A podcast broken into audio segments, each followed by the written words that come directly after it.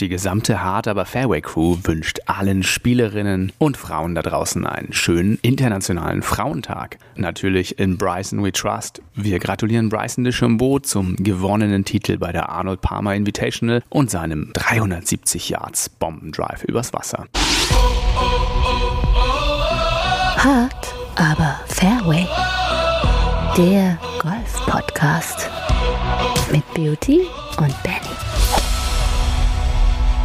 Einen wunderschönen guten Tag und hier ist der Benny und ich begrüße ganz schnell heute den Beauty. Hi Beauty. Hallo Benny, guten Tag. Und wir haben heute für euch einen Spezialgast und zwar, das ist der Aaron Keller, äh, der jüngste PGA Pro Deutschlands. Hallo Aaron, wie geht's? ja, so ungefähr. Super, freue mich hier zu sein. Wir haben nämlich heute eine Spezialfolge ähm, mit einem wirklich jungen ähm, Millennial PGA Pro, gerade frisch aus der PGA Academy gekommen, PGA Germany Academy, ähm, hat mir erzählt, am 6.12. am Nikolaus äh, die PGA-Prüfung bestanden. Nochmal herzlichen Glückwunsch dazu, Aaron. Danke, sehr, sehr lieb von dir, Penny. Ja, dann kann ich ja nochmal sagen, du spielst seit 2012 Golf. Ähm, Jetzt haben wir 2021, sind neun Jahre ungefähr, äh, über den Daumen gepeilt. Bis 1998 geboren. Ähm, Warum hast du mit dem Golf angefangen? Fangen wir, fangen wir doch mal ganz easy an. Das ist eine etwas größere Story. Ähm, tatsächlich habe ich wegen Golfen angefangen, weil ich in einem anderen Sport ähm, quasi rausgeschmissen worden bin. Ich war vorher Ringer und mein Vater hat mich dann ähm, auf den Golfplatz mitgenommen. Hat mir mega viel Spaß gemacht. Die Leute da, ziemlich, ziemlich coole Leute. Als Ringer muss man noch rausgeschmissen werden, man, man kämpft doch in so einem Zirkel, dachte ich. Ja, so ungefähr. Also das Ganze lief dann so ab, dass ich dann jemanden aus Versehen den Arm ausgekugelt habe in einem Wurf. Ich habe den Wurf trotzdem durchgeführt, was ziemlich fahrlässig war und ähm, dann wurde ich sozusagen für zwei Monate gesperrt und ähm, habe dann Golf angefangen und mein Interesse am Also soll, sollte man jetzt als, als Schüler in Zukunft nicht mit dir ringen im Training, ja? Würde ich jetzt nicht unbedingt empfehlen, nee. Okay. wer, wer Aaron noch nicht kennt und noch nicht gesehen hat, Aaron sieht so ein bisschen aus wie Bryson DeChambeau ohne Cap. So viel kann ich ja schon mal sagen. Ja, Hör ich häufiger. Und ähm, hat auch ungefähr so einen Schwung wie Bryson DeChambeau und schlägt ungefähr so weit, bloß noch nicht so gerade. Ich würde sagen, dass ich fast so gerade schlage wie er, aber noch nicht so weit. ja, ist die Frage, was besser ist, Beauty. Ich weiß es nicht. Was sagst du? Also ich würde auf jeden Fall äh, die gerade vorziehen. Ja, da gebe ich Aaron hundertprozentig recht. Lieber gerade und nicht so weit als weit und dafür nicht gerade. okay, also für alle, die zuhören, wir machen heute eine kleine Special-Folge, wie schon angekündigt, mit äh, Aaron. Es geht heute so ein bisschen darum, warum wird man überhaupt PGA Pro und was kann man als PGA Pro machen und was ist überhaupt die PGA? Aber kommt doch mal alle mit eine Runde an den Abschlag. Am Abschlag. Aaron, warum bist du dann aus deiner Passion für Golf, äh, wann hast du dich da entschieden, wo du sagst, hey, Jetzt werde ich doch mal PGA Pro. Ähm, PGA Pro war nur so ein Med äh, Nebenprodukt. Ähm, ich habe angefangen mit dem Golfen und habe dann ziemlich schnell Tiger Woods kennengelernt, natürlich über die Medien ähm, und habe ihn als ähm, großen Idol angesehen und dachte, so ein Leben will ich auch haben und wollte das dann ähm, quasi genauso haben wie er. Und also so ein habe es dann aber nicht so weit gebracht. Ja, so ungefähr, ja. Aber PGA Pro werden, vielleicht kannst du ja nochmal sagen, was muss man da eigentlich mitbringen? Muss man da einfach wahnsinnig gut im Golf sein oder muss man eher didaktisch stark sein oder muss man es einfach machen wollen? Ich glaube, man braucht grundsätzlich ähm, eine extreme Liebe zum Golfen. Ansonsten ist es alles sehr schwer. Das ganze andere, das kann man sich beibringen. Also äh, natürlich ist es nicht schlecht, wenn man ein bisschen golfen kann und auch ein bisschen was beibringen kann, aber das, das lernt man ja alles von der PGA und das bringt dir einem auch ganz gut bei. Okay, gibt es irgendwie eine, eine, einen Mindesthandicap oder einen Mindestkönnenstand? Äh, dann müsste ich jetzt, glaube ich, lügen. Also sie haben es hochgesetzt auf, glaube ich, 16,8 damit kann man die Ausbildung anfangen und muss dann während seiner Ausbildung ähm, äh, PRTs bestehen. Zwei PRTs, in, wo man dann quasi über zwei Tage jeweils sechs überspielen muss auf dem Golfplatz ähm, von Weiß. Nicht auf Wintergrün, sondern auf Sommergrün tatsächlich. Und daran scheitern die meisten dann, die mit einem hohen Handicap anfangen. Kann man sich dann einen Platz aussuchen oder wird der dann zugeteilt? Ähm, die PGA stellt Plätze zur Verfügung. Es gibt, glaube ich, ähm, vier PRTs im Jahr. Die sind äh, in Deutschland verteilt. Da meldet man sich dann an und fängt an, Golf zu spielen. PATs für die, die jetzt nicht, sag ich mal so, in der Thematik drin sind, da musst du quasi deine Spielstärke nachweisen oder wie kann man das verstehen? Genau, das nennt sich Playing Ability Test. Ja, der ganze Zweck des Mhm. Ganzen ist natürlich, dass man irgendwie nachweisen muss, dass man Golf spielen kann. Genau. Also tatsächlich muss man als Lehrer, als Golflehrer Golf spielen können. Das ist ja wirklich dann doch mal ein Insight, finde ich. Ich. Ich dachte, bei den meisten Trainern, die ich so kennengelernt habe, das müssen die gar nicht können. Oh, welche Trainer hast du denn kennengelernt? Also allgemein, ich will keine Namen hier. Alles klar. Okay, also das heißt, am Ende des Tages muss ich dann bei einem Paar 72 eine 78 spielen. Richtig. Zweimal hintereinander. Aber wenn man das nicht schafft, sage ich jetzt mal, man spielt an dem einen Tag eine 6 über und an dem nächsten Tag eine 8 über oder eine 9 über, dann kriegt man so eine Karte. Dann nochmal den Recall sozusagen, ja. Genau, also ich bin ziemlich glücklich durchgekommen. Ich habe direkt den ersten PAT bestanden, bei dem ich mitgemacht habe, mit äh, 4 und 5 oder oder 5 über und 6 über. Ein Kollege von mir hat das dann über diese Karten gemacht. Der hat dann sich über die drei Jahre diese Karten angespielt. Ich glaube, man braucht dann fünf Stück. Bin mir nicht ganz so sicher. Und dann kriegt man auch äh, die Zulassung zur Prüfung. Okay, aber da hat man ja schon ein bisschen was investiert, ne, an dem Punkt, oder? Wenn man da ist. Investiert in welcher Form? Also Ja, jetzt, ja, also wenn ich ähm, jetzt, wenn ich jetzt anfange, sage ich mal, mit Handicap 15 da äh, PGA Pro werden zu wollen, kostet ja bestimmt ein bisschen Aufnahmegebühr, habe ich mir bestimmt irgendwo einen anderen Pro gesucht, wo ich das die Ausbildung machen kann, habe ein bisschen was gelernt und ein bisschen äh, monetär auch investiert. Dann, wenn ich dann sozusagen da diese Runden mh, verhaue oder nicht hinbekomme, das ist, äh, ist dann auch ja schon bitter, oder? Ist sehr ungünstig, ja. Also es gibt, es gibt sogar Leute, die sind jetzt bei unserem Lehrgang, ähm, durften leider nicht bei der Prüfung mit teilnehmen, weil sie den PAT nicht bestanden haben. Was natürlich dann auch wieder so ein bisschen widersprüchlich ist, weil da sieht man dann dieses, diese Kollision zwischen Spielen und äh, der Didaktik. Es ist zum Beispiel einer von unseren sehr guten Trainern ähm, leider nicht durch den PAT gekommen und konnte deswegen nicht an der Prüfung teilnehmen. Also man denkt sich ja dann halt eigentlich schon so eher, er, er soll ja jetzt kein Tourprofi werden, um halt die PGA of Germany als Spieler zu vertreten, sondern eigentlich Dritte das Golfen beibringen. Und wenn dann halt, sag ich mal, so die Didaktik und, sag ich mal, das Gefühl dafür stimmt und dann aber nicht durchkommt, weil er jetzt seine Spielfähigkeit nicht äh, nachweisen kann, ist das ja eigentlich so, sag ich mal, ja, so ein kleiner Fehler am System oder, oder ist das jetzt, sag ich mal, so ein bisschen zu spitz gedacht? Ich würde sagen, es ist eine abgerundete Spitze. Also es gibt so zwei Möglichkeiten, wie man das sehen kann. ne? Also natürlich muss ein Golftrainer äh, wissen, was er macht mit dem Golfball. Auf der anderen Seite ist die Mhm. Didaktik natürlich sehr wichtig. Ähm, ich glaube, auf dem äh, Long Run ist es natürlich besser, Golftraining beizubringen. Ja, ich will da jetzt jemanden hinten reintreten, aber es ist im Grunde genommen schon, schon wichtig, dass man wenigstens eine 6 über schafft. Also das sollte man schon irgendwie Mhm. hinkriegen. Ja, also es gibt ja vielleicht auch nochmal so, um so ein paar Randbedingungen klar zu machen. Also bevor man die PGA-Ausbildung anfängt, ähm, gibt es einen Kurs, der nennt sich ähm, Pre-Kurs. Da geht es quasi darum, dass man den C-Trainerschein erwirbt. Da braucht man keinerlei Spiel Spielfähigkeiten. Und dann gibt es den ähm, PGA Assistant. Der ist, das ist Mhm. Modul 1, das ist das erste Lehrjahr. Da braucht man auch keine Spielfähigkeiten. Nur wenn man dann Modul 2 anfängt, äh, das dann über zwei Jahre geht, ähm, sollte man dann irgendwie in der Lage sein, Golf zu spielen. Und was ich vorhin gesagt habe, ne, es gibt ein paar Leute, die fangen halt mit einem sehr hohen Handicap an. Und da muss man sich dann halt fragen, ob es realistisch ist, ob man in drei Jahren dann diese PATs besteht oder nicht. Also die PGA ist ja die Professional Golfer Association. Jetzt gibt's eine PGA in Deutschland, eine PGA in Amerika. Hängen die alle irgendwie zusammen? Wir hängen alle zusammen, ja. Also wir haben die PGA of Europe, die ist untersplittet in PGA of Greece, Deutschland, France, äh, Great Britain. Ähm, und dann gibt's natürlich nochmal die PGA of America, die sich da so ein bisschen absondert, aber das ähm, hat jetzt eigentlich keine großen Probleme gebracht. Ja, das ist im Grunde genommen die Struktur. Es ist ja auch so, die PGA, da ist ja auch der Martin Keimer drin, richtig? Und der ist ja da auch der Leading Player. Also du kannst dich, du kannst dich entscheiden, ob du ein Playing Pro wirst oder Teaching Pro. Genau, das ist die Möglichkeit, das sind die zwei Möglichkeiten, die es gibt.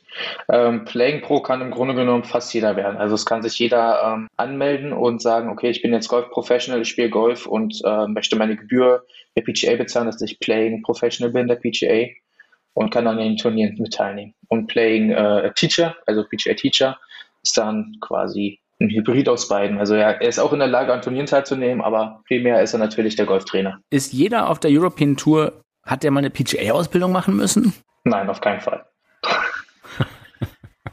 Welche Vorteile bringt es denn dann?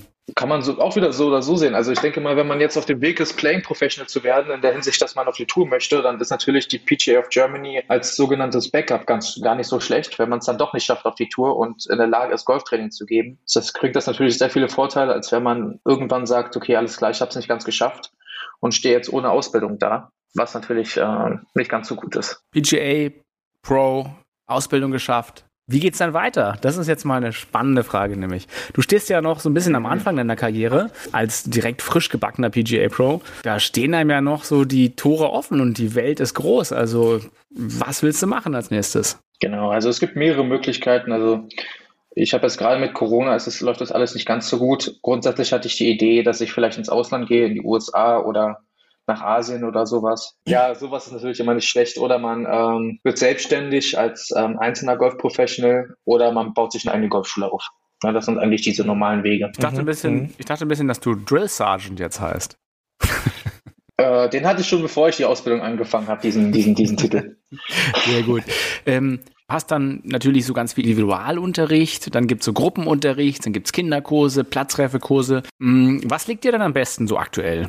Mir macht es individuell sehr viel Spaß und auch mit sehr guten Spielern, weil die jetzt endlich schon ähm, Erfahrungen haben und man da ähm, an ganz kleinen Schrauben sehr große Veränderungen bringen kann und das macht dann eigentlich am meisten Spaß. Aber da muss ich auch realistisch sein, das ist natürlich am Anfang sehr schwer, da jetzt ähm, ein Beauty oder ein Benny zu trainieren. Da hat man dann eher Anfänger dann dabei, ne? Was aber auch nicht schlimm ist, das gehört alles zur, ähm, zur Entwicklung dazu. Also deswegen habe ich jetzt am Anfang eher Gruppenkurse, Kindertraining, Jugendtraining, all diese Dinge. Macht alles super viel Spaß. Ich freue mich sehr darüber. Wie ist das in der, in der Ausbildung dann? Du, wir hatten gerade kurz das Thema, ähm, wird da in der Ausbildung auch eher darauf eingegangen, wie ich diese neuen Golfschüler für mich jetzt gewinnen kann, ähm, wie, wie ich mich da, sag ich mal, besser verkaufe, damit ich neue Schüler bekomme oder ist das gar nicht so das Thema? Das ist natürlich eine ziemlich gute Frage. Ähm, das wird gar nicht so sehr äh, bearbeitet, das Thema, weil jetzt endlich braucht man äh, so ein bisschen Charisma als Golftrainer und macht das eher über Mund-zu-Mund-Propaganda. Da direkt jetzt einen Kurs, wie man Neukunden gewinnt. Klar gibt es ähm, Teile wie Marketing und ETC, ähm, die einem das dann schon einfacher machen dann in der echten Welt. Ähm, aber es läuft immer darauf hinaus, dass es dann jetzt endlich ums Charisma geht. Und ähm, das ist auch das Tolle am Golflehrer. Ich kann mir meine Kunden, immer, wenn, wie du das jetzt so gerne sagst, ich sage gerne Spieler dazu, meine Spieler aussuchen, mit denen ich zusammenarbeiten darf. Und das ist natürlich wunderbar. Bevor ich jetzt hier irgendwie fünf Jahre mit ähm, einem nicht so ganz so lieben Mitmenschen zusammenarbeite, suche ich mir dann doch lieber jemanden aus, ähm, mit dem ich mich gut verstehe und mit dem ich dann langfristig eher was aufbauen kann. Das, das hört sich sehr gut an. Hast du da schon für dich selber so vom, vom Typus für dich was entwickelt? Wie, wie gehst du damit um? Ja, sagst du dann halt, okay, eigentlich lernt er oder sie es jetzt nicht so wirklich, wie ich mir das vorstelle. Wie lange gucke ich mir das eventuell noch an oder sagst du halt auch recht schnell, das scheint jetzt zwischen uns jetzt nicht so zu klappen. Versuch doch mal den Trainer XY. Auch wieder eine sehr gute Frage. Also ich darf von mir behaupten, glaube ich mal, dass ich ähm, in der Lage bin, viele Persönlichkeiten gleichzeitig abzudecken. Aber ich habe schon ähm, ein paar Leute, die, mit denen ich nicht, äh, nicht, nicht so zurechtkam, ähm, definitiv gesagt, dass das langfristig nichts bringt. Äh, und das ist jetzt endlich auch immer das Ziel, Langfristigkeit. Ne? Äh, nicht nur von einem finanziellen Standpunkt, sondern auch von der Qualität des Spielers sehr wichtig, ähm, dass man da wirklich langfristig was bewirkt. Und den habe ich gesagt, okay, hier mein Kollege XY. Also es gibt ganz viele unterschiedliche Trainer. Man hat ja dann auch über die Jahre die Trainer kennengelernt und kann das so ein bisschen einordnen, wo die, wo die Leute am besten hinpassen, die Spieler. Die, die Komponente Alter ähm, hast du dir da vielleicht mal schon ein paar Gedanken drüber gemacht? Du bist halt jetzt 23 Jahre alt, äh, wenn ich das mathematisch richtig zusammenzähle. Wie, mhm. wie ist das, wie wird, wie wird dein Alter da wahrgenommen? Als, als recht junger Mensch, sage ich mal jetzt, äh, auch noch in der, in, in dem Bereich Golf. Ist, ist, wird das schnell zum Thema im Training oder wird das komplett ausgeblendet, sondern du überzeugst dann mit deinem Fachwissen beziehungsweise mit deiner Art, dass das Thema des Alters gar nicht aufkommt? Ähm, die Zuhörer sehen dich jetzt nicht. Du, du trägst jetzt Bart, wirkst jetzt nicht wie ein typischer 23-Jähriger, aber vielleicht ist es ja dann trotzdem ein Thema, was irgendwann mal äh, aufkommt. Ich hatte jetzt gestern Training mit einem 14-Jährigen und danach hatte ich Training mit einem, oh Gott, ich weiß, ich weiß das Alter nicht, ich glaube, also knapp an den 60 an die 60. Also mhm. es passt alles. Ist ja auch menschlich ganz interessant. Also natürlich bei, als, als Trainer kommt man ja mit sau vielen Leuten äh, so in, in Kontakt. Und ich glaube, da ist das Zwischenmenschliche natürlich wichtig, aber auch dann halt, dass, dass irgendwie das Gefühl da bleibt, was gelernt zu haben oder was beigebracht zu kriegen, oder? Ja, genau. Also da geht es dann halt darum, dass man dann in der Lage ist, das Ganze ähm, professionell rüberzubringen. Ähm, Im besten Fall sogar am Ende der Trainingseinheit irgendwie eine Zusammenfassung äh, zu stellen und dann äh, nach dem Training das Ganze auch nochmal so zu kommunizieren, was man jetzt bearbeitet hat, was die Ziele sind. Und das muss man dann halt dann auch mit unterschiedlichen Leuten können. Also der 14-Jährige, der macht das jetzt über WhatsApp mit zwei, drei Nachrichten und ähm, dem Älteren, den schicke ich dann eine PDF-Datei, wo dann drin steht, okay, alles klar, das haben wir gemacht, da wollen wir hin. Fotos vorher, Fotos nachher, der möchte das Ganze ein bisschen professioneller sehen. Das lernt man also, also um zurückzukommen auf die Frage von Beauty vorhin, das lernt man schon so ein bisschen in der PGA, das abzudecken. Ähm, dadurch, dass wir da schon viele Hausarbeiten bekommen, was man natürlich dann sich immer fragt während der Ausbildung, ist das jetzt notwendig? Danach aber mhm. anerkennen muss, dass es dann doch ganz sinnvoll war. Ne? Ich glaube, das ist so ein, das ist so ein Prozess, der so, ich meine, der dauert ja immer noch an. Ich bin ja immer noch nicht, noch lange nicht fertig. Das geht so über die Jahre. Also ich habe jetzt keinen genauen, ähm, kein genaues Datum. Auch wenn jetzt hier auf der Urkunde draufsteht 6. Dezember, ähm, sehe ich mich jetzt nicht an, als wäre ich schon ein fully qualified Golf Professional. Ich bin eher noch so ein äh, Lehrling für die nächsten fünf bis zehn Jahre. Und ähm, dann irgendwann wird dann eventuell dieser, dieses, dieser Moment kommen, wo man sagen kann, okay, alles klar, jetzt habe ich es verstanden. Sehr gut, sehr gut. Ich habe euch noch was mitgebracht. Zeig mal was. Ich habe euch was Schönes mitgebracht. Wie man hier sieht, ich habe so eine kleine Grafik offen, das ist nämlich das Berufsfeld eines PGA Professionals. Ne? Da gibt es eine wunderschöne Grafik von der PGA Germany. Der PGA Professional kann ja nämlich so viel machen. Ne? Da kann man sozusagen Referee sein, Turnierdirektor, Eventmanager, Geschäftsführer, Pro-Shop-Betreiber, Verkäufer im Großhandel, Clubmanager, Golfkursmanager, Golflehrer, das ist ja Health Professional, Wissenschaft und Forschung. Also das, das scheint ja wirklich schier unendlich. Bis hin zum Bundestrainer und Tourcoach. Das wirkt ja so ein bisschen wie so ein, wie so ein, hey, du kannst eigentlich alles werden. Die sieht so ein bisschen aus wie die Übersicht eines BWL-Studiums eigentlich, oder Benny? ja, so ein bisschen. Hey, du kannst alles damit werden. Mach's einfach. Schreib dich ein, jetzt also, hier. Das ist auch, ist auch eine sehr, sehr gute Frage. Es ist grundsätzlich so, dass wenn man die Ausbildung gemacht hat, dass man dann quasi alle Berufsfelder, die jetzt hier aufgezeichnet sind, werden jetzt ja gerade kurz angenannt, dass man die so ein bisschen mit, ähm, bearbeiten kann. Also man müsste sich so ein bisschen damit allem auskennen. Ne? Und wie wir gerade schon besprochen haben, mit nach, der, mit nach deiner Frage, in zehn Jahren oder sowas wird man sich dann dazu entschieden haben, wo man dann da genau reinfällt in dieses ganze Spektrum. Bundestrainer wirst du mal vielleicht. Du hast das Zeug dazu. das wäre ja, natürlich nicht schlecht, ja. Ich habe ich hab nämlich noch was mitgebracht. Äh, nämlich die PGA hat auf ihrer Website ein wunderschönes Video. Ähm, das hat nämlich der, der vor zwei Jahren tatsächlich der damalige Bundestrainer mit dem Junior Team Germany aufgenommen. Du weißt jetzt, was kommt, oder? Weißt du schon, was kommt? Ich, ich weiß nicht, ob du ich weißt, glaub, Ich glaube, ich kenne es, ja. Dieses Video heißt Golf is our religion. Zum Genießen. Oh ja. Zur EM früh angereist, auf den Pokal sind wir ganz heiß. Denn wir lochen jeden Putt und immer schaffen wir den Cut. Denn wir hauen die längsten Drives, sind als Mannschaft zusammengeschweißt. Wave your hands, wave your hands. Golf is our religion.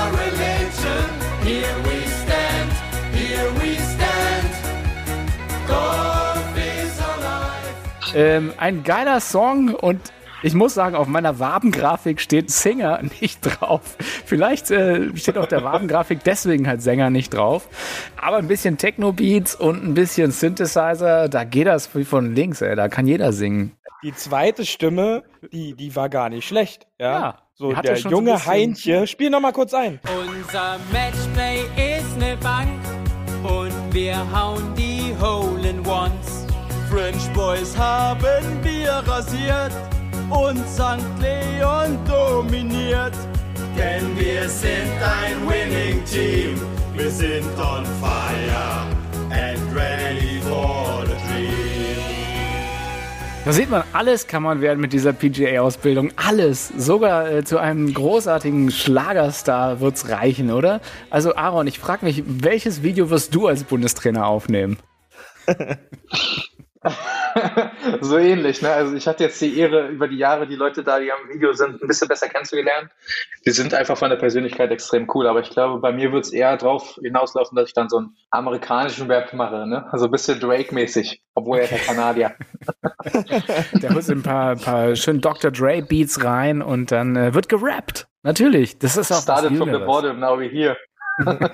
ja, genau. Ja, es ist, äh, es ist immer schwierig, wenn Sportler singen. Das muss man einfach mal ein bisschen neidlos anerkennen, dass es einfach immer schwierig ist. Und ich glaube, der Dieter, Dieter hätte jetzt im Recall gesagt, Jungs, das probieren wir noch mal, vielleicht nächstes Jahr. Ich weiß ja nicht, wie die EM dann ausgegangen ist. Ähm, ja, also wie gesagt, ich glaube, Singen gehört dann nicht zur Core-Kompetenz eines äh, Kaders. Aber äh, ich, ich dachte, ich bring's dir mal mit hier, um zu zeigen, dass, dass so viel mehr auch noch geht. Genau. Ansonsten, was, was gibt's noch hier auf dieser wunderschönen Grafik? Mental Coach. Aaron, was würdest du jetzt mir raten als mein Mental Coach? Da triffst du natürlich jetzt den Nagel auf den Kopf. Beauty und Benny, ihr werdet, es wissen, ist nicht unbedingt meine Stärke im Spiel.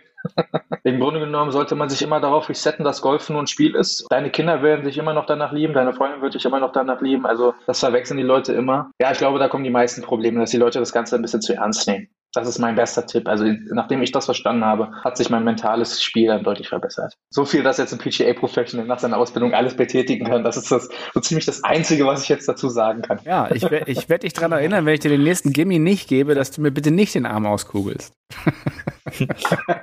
Ich wusste, dass das jetzt kommt. Ja, natürlich, der muss kommen. Was denkst du? Jetzt wollte ich nochmal eine kleine Story von dir hören, Aaron. Du warst ja schon mal im Tourfitting-Truck. So, jetzt kann ich ja mal spoilern, das weiß ich nämlich. Wie ist es in so einem Ja. Tourfitting-Truck? Und erzähl mir, erzähl mir mehr davon, bitte. Ich weiß jetzt nicht, ob man hier so direkt werden darf, aber da wird man natürlich äh, sehr geil, wenn man da drin ist. Darf Ähm, man, es hier darf man absolut direkt werden. ist unglaublich. ne? Also man, man guckt nach rechts und nach links, fängt ja schon damit an, dass da Tiger Woods sein Headcover drin liegt. Ähm, Tiger Woods hoffentlich wird dabei da bald wieder gesund, ne? Unser aller Held, habe ich ja vorhin schon kurz gesagt. Ähm, ja, dann gibt's so eine kleine Area zum Chillen, dann wird, kannst du alles machen. Du kannst, also es ist unglaublich, wirklich. Also du kannst Gewichte in Driver einsetzen, damit du den, ähm, den, ähm, den, die Werte verändern kannst, ne? Äh, die Lofts von allen möglichen Schlägern biegen. Eigentlich hast du alle Schäfte, die es gibt auf dieser Welt in diesem Tour-Truck. Äh, frage ich mich immer, ob das so ein bisschen Harry Potter-mäßig ist, dass das alles reinpasst. ähm, ja, also ich, ich wünschte, es gäbe, es gäbe irgendwie eine Tour für, ähm, ich sag's nicht so gerne dieses Wort, aber Amateure, die dann das Ganze mal miterleben können, weil es unglaublich cool. Also wir hatten dann die Möglichkeit, das war alles mit TaylorMade, wir hatten dann die Möglichkeit, live mitzuerleben, wie man dann da einen Putter im Leihwinkel ähm, bearbeitet, was ähm, im Grunde genommen im normalen Alltag gar nicht geht. Also diese Maschine gibt es eigentlich nur im Tour-Truck oder ganz selten.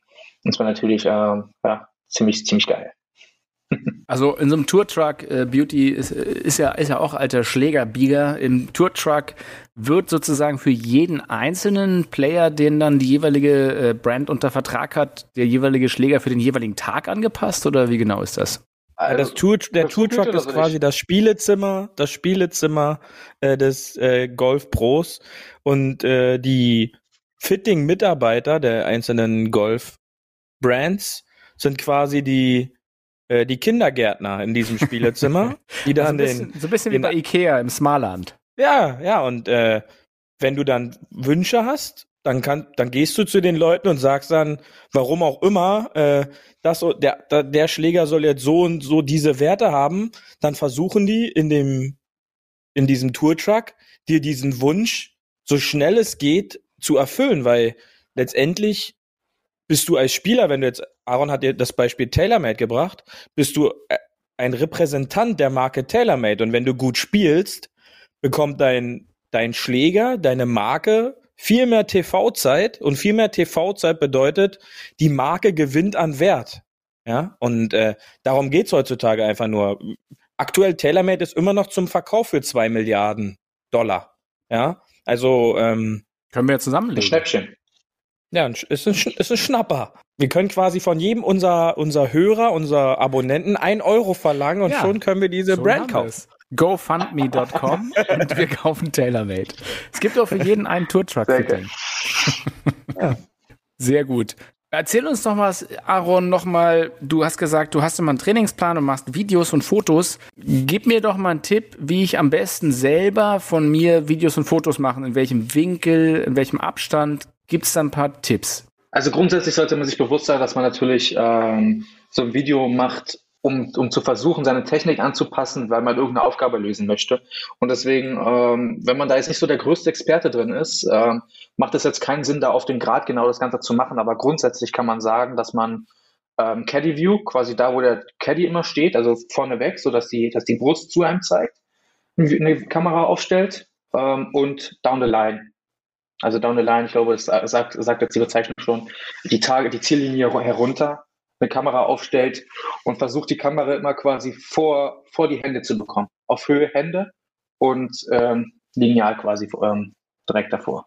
Und dazu kurz, nur, nur dazu kurz, also um, um dieses Thema Alignment, sag ich mal, gleich auch abzuarbeiten bei diesen Videos, ist es für den Autonormalspieler, der davon jetzt im Grunde keine Ahnung hat, nicht auch gefährlich von sich im Training irgendwelche Videos aufzunehmen und die dann abends sich anzugucken, wenn bestimmte Winkel nicht übereinstimmen?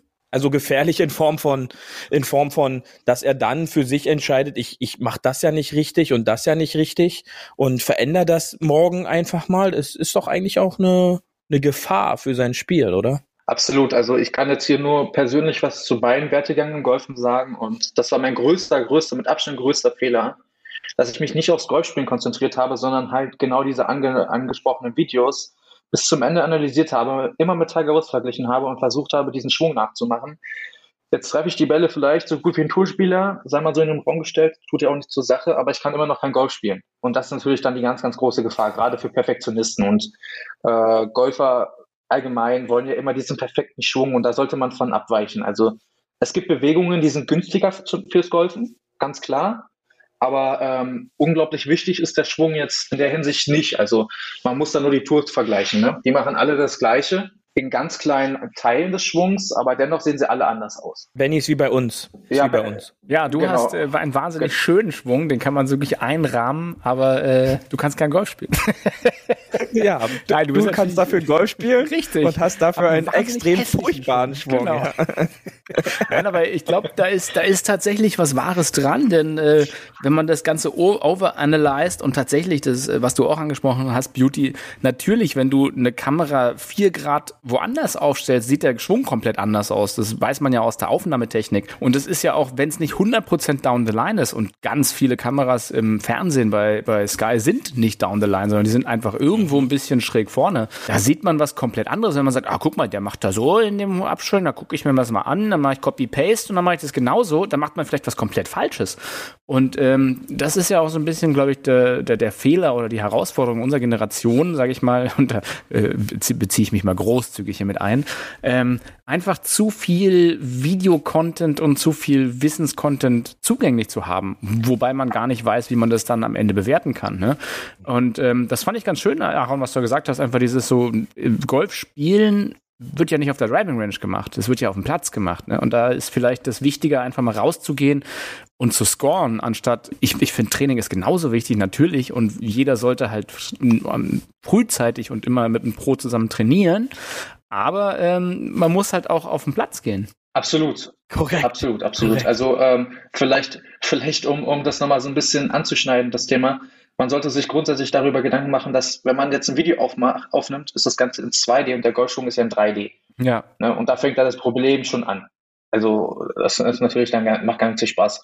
Um auf diesen Punkt zurückzukommen, ähm, Training ist ganz wichtig. Ne? Also es gibt ja diesen vierfachen äh, Major Champion, äh, Brooks Kepka. Ich hoffe, den äh, kennen die Zu Zuhörer. Er hat mal, glaube ich, im Interview gesagt, dass er wirklich nur dann Golf spielt, wenn er im Turnier ist. Und mhm. Ähm, mhm. das zeigt natürlich, dass es da unterschiedliche Wege gibt. Hundertprozentig. Brooks Köpker ist auch einer deiner Lieblingsspieler, oder? Ja, die Oberarme hätte ich ganz gerne. ja. Ich glaube, Beauty hätte eher seine Frau. die, ja. auch, die, geht auch. Aaron, du bist äh, noch vor 2000 geboren. Ähm, fühlst du dich äh, irgendeiner so Generation zugeordnet oder ist dir das alles total Wurst? Ich glaube, dass ich gerade noch so auf der Edge bin, wo ich sagen kann, ich sitze jetzt nicht den ganzen Tag im Zimmer und äh, gucke mir TikToks oder sowas an. Also du bist noch das ähm, alte Jahrtausend. Hat, ich bin noch das alte Jahrtausend. Im Grunde genommen, Julius Caesar ist im Grunde genommen mein Großvater. Ja. Ich, ich gucke auch TikTok, ich äh, muss das Aha. ganz ehrlich zugeben, aber nicht, aber, aber nicht länger als zehn Minuten am Tag. Also das kann ich auch sagen. Du machst ja Jugendtraining. Ja, mit, mit 23 denkt man sich dann auch irgendwann so, ah, die 16-Jährigen, die verstehe ich nicht mehr. Ganz so schlimm ist es noch nicht, nee. also, also natürlich ist es ein komisches Gefühl. Also ganz verrückt ist, dass meine ehemalige Jugendtrainerin mit mir zusammenarbeitet. Das ist ein ganz komisches Gefühl, weil sie mich früher trainiert hat und ähm, Jetzt bin ich sozusagen fully qualified Golf Professional in der Hierarchie, wenn man das so ganz grob sagen möchte, über ihr. ähm, und das darf man, das darfst du jetzt bitte nicht hören, okay? Ansonsten habe ich große Probleme. Hör bitte weg. Ähm, Meiner, falls du das hörst, sorry, ja. ja Du hast und, mir nichts äh, mehr zu sagen. genau, sorry, aber du hast hast mir- nichts mehr zu sagen. ich mache die Übung jetzt, wie ich will. Oh, ich habe ich hab ein ganz schlechtes Gefühl, dass ich nicht mehr über den Golfplatz laufen kann. Ich nämlich einen Schläger auf den Hinterkopf jetzt. Eine eigene Golfschule. Ähm, ist es heute noch möglich? Man kann ja jederzeit sein eigenes Business starten, aber muss man dann bei einem Club sich irgendwie anbiedern oder da reinkommen oder wie bei, einem, bei einer Arztpraxis erben oder irgendwie hoffen, dass einer da mal in Rente geht? Oder wie ist das aktuell verteilt? Das ist komplizierter, als, als man denkt. Ich weiß jetzt nicht, wie viele Golfplätze es gibt. Ich glaube 638 oder sowas. Ähm, die Zahl schwingt mir jetzt im Kopf rum. Ähm, ich glaube, jeder Golfplatz dort hat irgendeine Golfschule. Und es ist schwer, noch einen Golfplatz zu finden, der keine Golfschule hat oder ke- keine Golfakademie. Und ähm, deswegen muss man da so ein bisschen drauf hoffen, dass man dann eventuell die äh, Golfakademie vom Vorgänger übernimmt.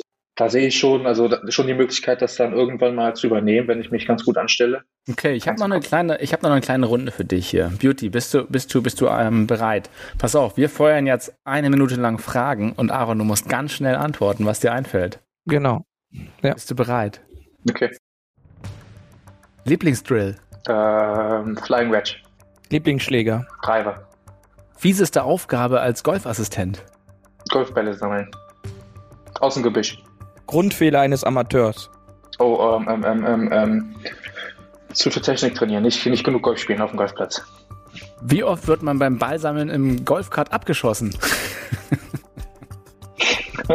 Da gibt es keine schnelle Antwort drauf, ich versuche schnell zu machen. Ähm, die Leute haben es im ersten Jahr, Lehrjahr ein bisschen probiert, danach habe ich mich mit den Leuten auseinandergesetzt und seitdem ist es vielleicht einmal vorgekommen.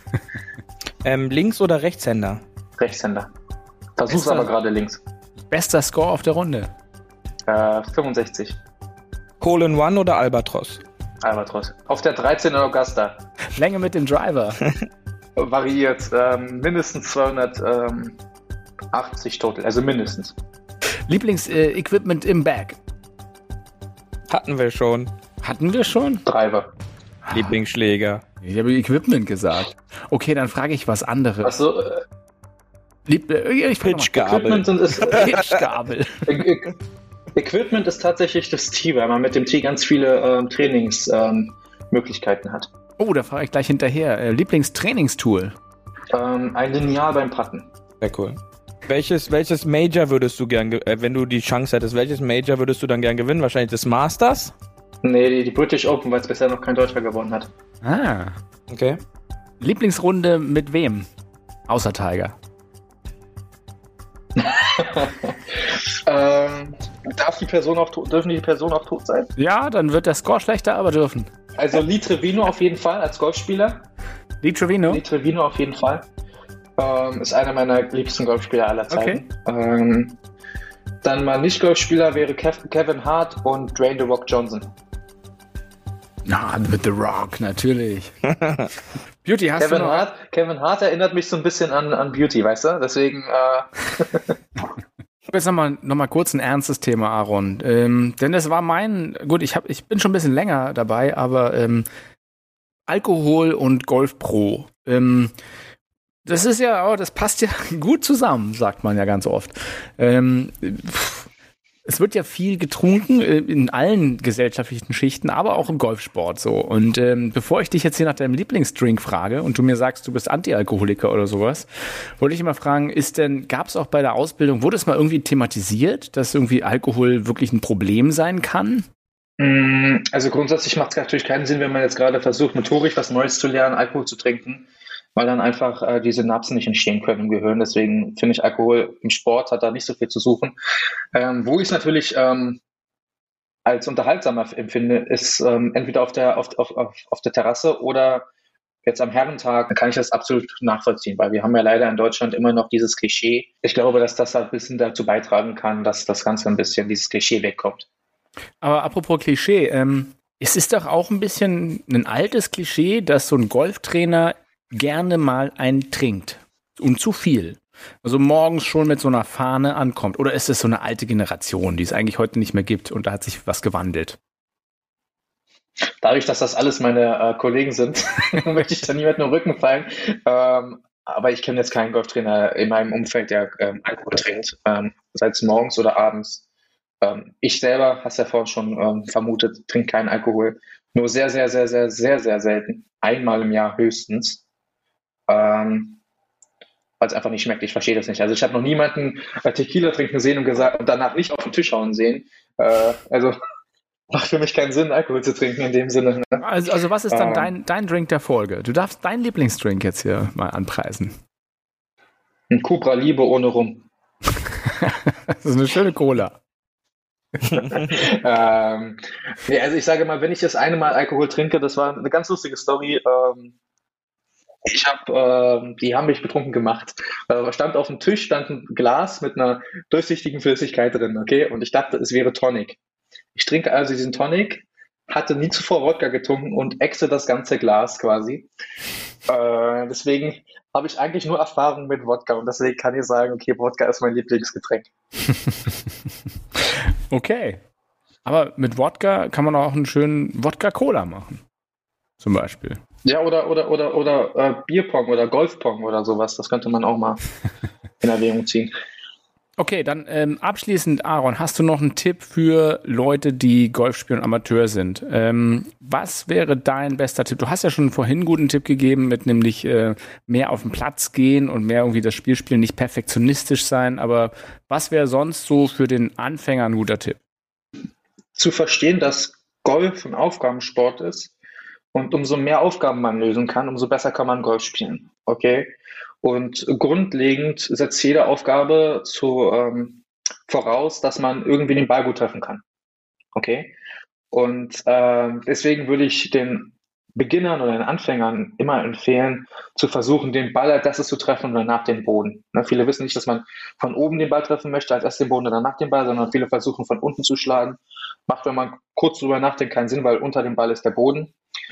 Ja, das ist eigentlich mein größter Tipp. Ne? Also ich, auch hier, es gibt ganz viele, ganz viele Beispiele in meinem, ähm, in meinem Trainingsalltag. Wir haben häufig ähm, Uni Potsdam bei uns. Das sind Studenten, die Golf anfangen. Mhm. Und das sind meistens Superathleten. Also kannst du dir gar nicht vorstellen, zwei Meter groß, 1,50 Meter breit. Wenn sie den Ball treffen, ist unsere Range nur halb so lang, wie der Ball fliegt. Allerdings treffen sie von 100 Bällen nur einmal den Ball. Ähm, und den bringe ich erstmal bei, dem, bei den Ball zu, bringen, äh, zu schlagen als erstes. Und das mache ich tatsächlich, indem ich ähm, den so banal wie es klingt, 100 Bälle hinlege und sage, alles klar, versuch mal den Ball zu treffen, weil es geht jetzt endlich um Hand-Augen-Koordination. Und viele Leute versuchen halt, die Technik zu erlernen. Um Spaß beim Golfen zu haben, muss man den Ball als erstes treffen. Und mein, mein bestes Learning war, der Ball ist nicht das Ziel, sondern die Fahne ist das Ziel. Das äh, musste Genau. ich ein bisschen lernen, weil wenn man zum Ball haut, haut man halt teilweise in den Boden, weil der Körper sich halt zum Ball ausrichtet und wenn man zur Fahne schwingt, ist der Ball irgendwo dazwischen. Aber äh, das ist, ja, das, das war für mich halt ein wichtiges Learning. Ich sag danke, dass du hier warst, Beauty. Ja, danke, dass ich da sein durfte. Und äh, ich äh, bedanke mich natürlich auch bei Aaron. Äh, war, war eine schöne Zeit, ein paar interessante Insights und auch wieder spannend zu hören und spannend zu sehen, wo deine Reise, Aaron, hingeht. Ja, vielleicht hört man sich in ein, zwei Jahren bei uns im Podcast wieder und dann gibt's da ein neues Update, wie es mit dir jetzt weitergeht. Ja, das wäre ganz cool. Ja, ich möchte mich bedanken. Ähm, nicht nur jetzt für den Podcast, sondern für die Zeiten, die wir schon miteinander verbracht haben. Ja, ich wünsche euch wirklich sehr, sehr viel Erfolg. Super, super gerne wieder. Wir hören uns dann demnächst wieder. In Und einer Woche. Benny, Ja. ich glaube, bis dahin hoffen wir, dass alle auf den Fairway bleiben, oder?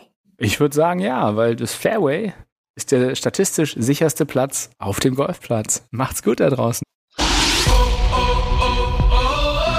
Das war hart, aber Fairway. Wir hören uns nächste Woche. Bis dahin, ein gutes Spiel und immer schön auf dem Fairway bleiben.